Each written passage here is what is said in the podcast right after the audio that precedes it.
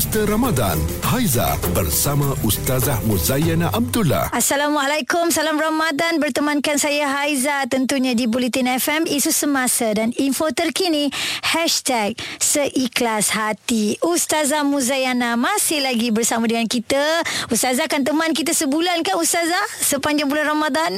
Ya, insya-Allah. Moga haji dunia. Amin. Amin. Baik Ustazah, saya bagi tahu kepada pendengar-pendengar Bulletin FM kalau ada apa-apa soalan boleh terus hantar pada kita dan banyak kita dapat kiriman. Kalau ada yang dengar ni sekarang ni nak hantar lagi silakan 017 276 5656. Okey, Ustazah ada yang bertanya, penggunaan inhaler dalam bulan puasa ni untuk orang yang ada asma dan juga semput, adakah puasa kita ni batal Ustazah? Penggunaan inhaler ni bagi orang asma. Untuk orang asma atau Haiza, orang Ya. yang sihat tak boleh tanya langsung. Ah betul. Sebab inhaler ni maksudnya memang ulama berbahas. Ada bila kita rujuk tu, kita tanya Ustaz Google, Mm-mm. memanglah ada yang kata batal, ada yang kata tidak. So, untuk ringkasnya begini kan, fatwa menyatakan bahawa penggunaan inhaler tak batal.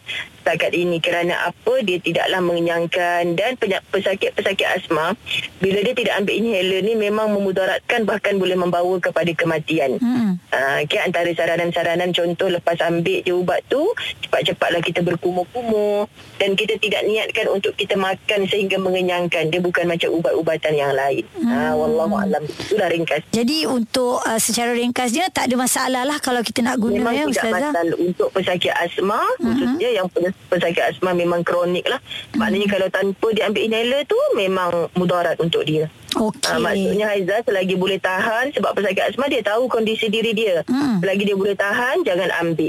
Ha, macam tu. Kalau dia dah kronik, kalau dia tak ambil inhaler ni, maknanya sampai bila-bila dia tak boleh berpuasa lah. Ya. Sebab tu ulama berbahas panjang bab tu. Okay? Hmm. Tingkatkan iman dan amalan dengan Booster Ramadan Bulletin FM Hashtag Seikhlas Hati